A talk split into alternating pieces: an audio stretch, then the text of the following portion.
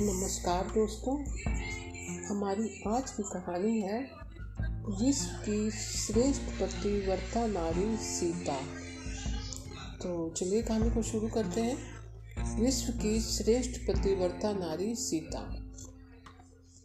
उदात चरिता सीता माता एक ऐसी पतिव्रता नारी हुई है जो इस धरा पर अमर है।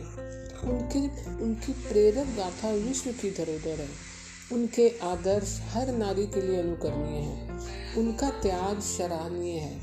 भारतीय संस्कृति को गौरवान्वित करने वाली यह अनूठी तथा विलक्षण नारी है।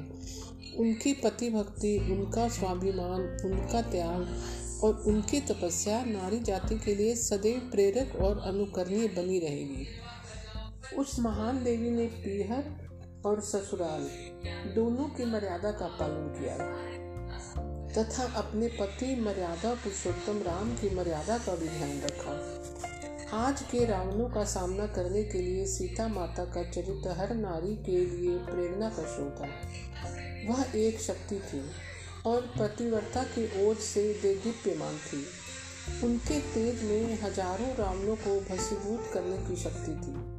वह चाहती थी, वह चाहती तो रावण को तत्काल भस्म कर सकती थी। पर उन्होंने ऐसा नहीं किया, क्योंकि रावण को नष्ट करने का श्रेय वह अपने पति श्री राम को भी देना चाहती थी। आदि कवि वाल्मीकि ने इसीलिए अपने महाकाव्य के लिए संसार के सर्वश्रेष्ठ आदर्श पुरुष और आदर्श नारी को चुना, तथा यह महाकाव्य संसार की सर्वोत्तम कृति बन गया। वाल्मीकि भी अमर हो गए, धन्य हो गए, और धन्य हो गए करोड़ों जन। जिन्होंने इसे पढ़कर पुण्य लाभ उठाया। श्री राम को सब कुछ ज्ञात होते हुए भी उन्होंने एक आदर्श पुरुष की भूमिका अदा करके संसार के लोगों का मार्गदर्शन किया। पता होते हुए भी वे सीता के कहने पर सुवर्ण के मृग का आखेट करने चल पड़े तथा एक आदमी की भूमिका अदा की। एक कवि ने ठीक ही कहा है, असंभव है मृगस्य जन्म। तथापि रामो लुलभे मृग्याय। प्राय सम, समापन विपत्ति काले धियोस्पी पुषा मलिना भवंती अर्थात सोने का मृग होना असंभव है। फिर भी राम इस मृग के लोभ में आ गए। ठीक ही है विपत्ति काल में प्राय पुरुषों की बुद्धि मलिन हो ही जाती है। यही मृग रामायण के संघर्ष का जन्मदाता बना। उन्हीं होकर रहती है टलती नहीं। रामायण की आदर्श कथा को आगे बढ़ना था, अतः सब घटनाएँ घटती चली गई। उसी समय सीता के आग्रह ने लक्ष्मण जैसे समझदार व्यक्ति की भी बुद्धि फेर दी और वह माया के जाल में फंस गए और सीता माता को अकेले छोड़कर श्री राम की खोज में चल पड़े। समय प्रबल है। समय जो करता है वह शत्रु भी नहीं कर पाता। रावण आया और समय के दुष्प्रभाव से दूसरी गलती की। सीता ने लक्ष्मण की रेखा को लांगा और रावण उन्हें ले गया। सीता के चरित्र की दृढ़ता के कारण रावण उन्हें विचलित नहीं कर सका। यातनाएँ अवश्य दी। अकेली स्त्री का प्रदेश में रहना कितना कठिन और कितना भयप्रद हो सकता है, आप जरा कल्पना करें। पर उन सारी यातनाओं को सीता माता ने झेला। कई बार रोई तथा कई बार आत्महत्या करने का विचार भी किया, पर विधि को यह मंजूर नहीं था।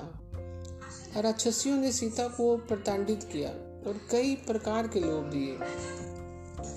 एक राक्षसी ने तो यहाँ कहा अल्पम श्रोतो निपातेन तज्य शोक मन मन थरकम भज प्रीति प्रहर्ष तेजंती नित्य देर ने याताम सीता आँसू बहाना बंद करो, तथा बेकार के शोक को छोड़ दो, प्रेम करो, तथा इस दैन्यता को छोड़ो।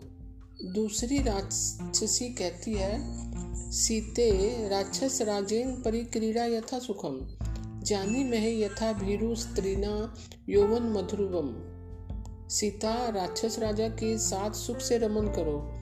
अरे बावरी, हम सब जानती हैं कि इस संसार में स्त्रियों का यौवन थोड़े दिनों का ही है।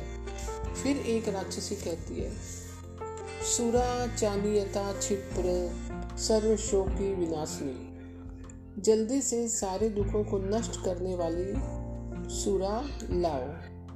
प्रत्युत्तर में सीता कहती है, दीनो वा राज्यहीनो वायु में भरता स मैं गुरु। ता नित्य मनुरक्तमी यथा सुर सुवर्चला।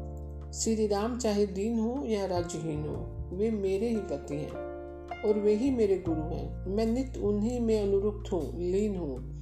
जिस प्रकार सुर चला, सूर्य में लीन है।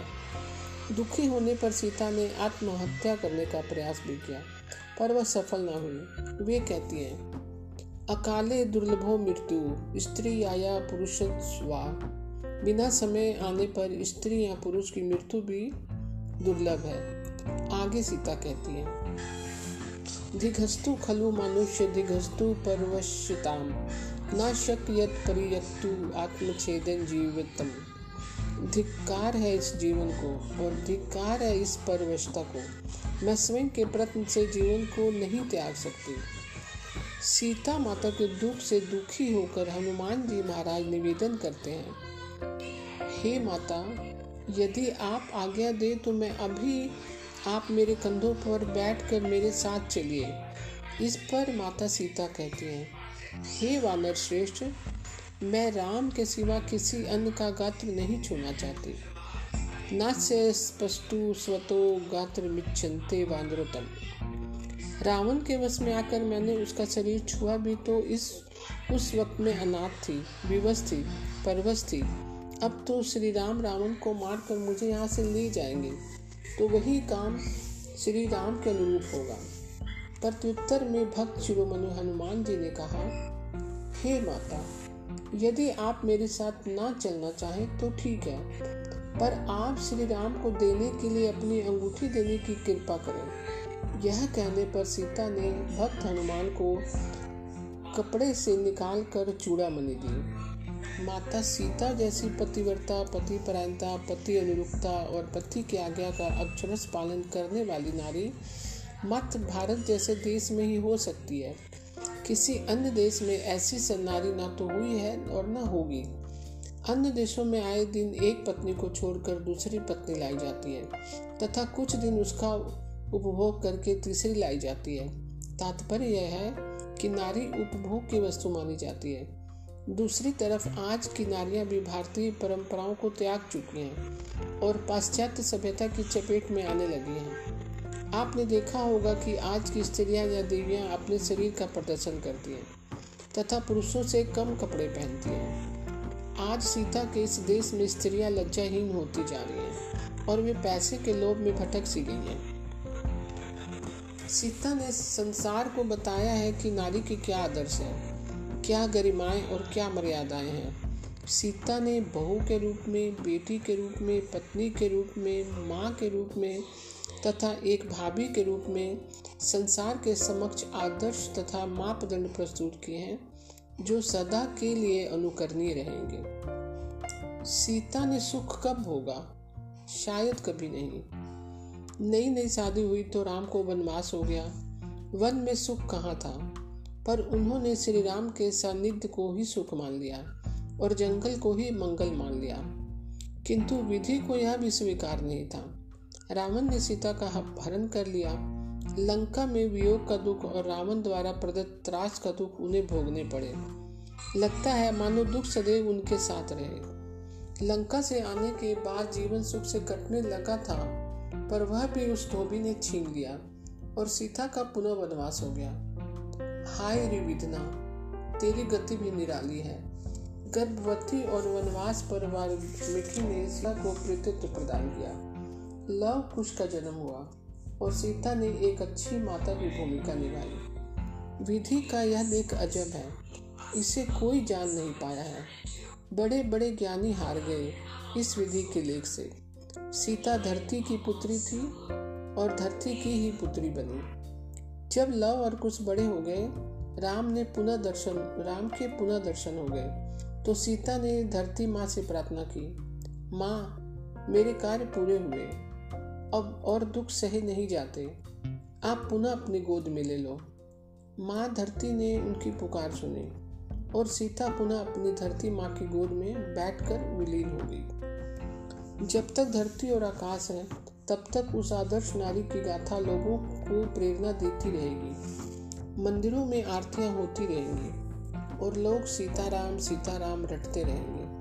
रामलीलाएँ होती रहेंगी, सीताराम और लक्ष्मण बन जाते रहेंगे। लंकाएँ जलती रहेंगी और रावण मरते रहेंगे। तो दोस्तों, कैसी लगी आपको आज की जानकारी? मैं कल फिर एक नई जानकारी के साथ उपस्थित होंगी तब तक के लिए नमस्कार दोस्तों।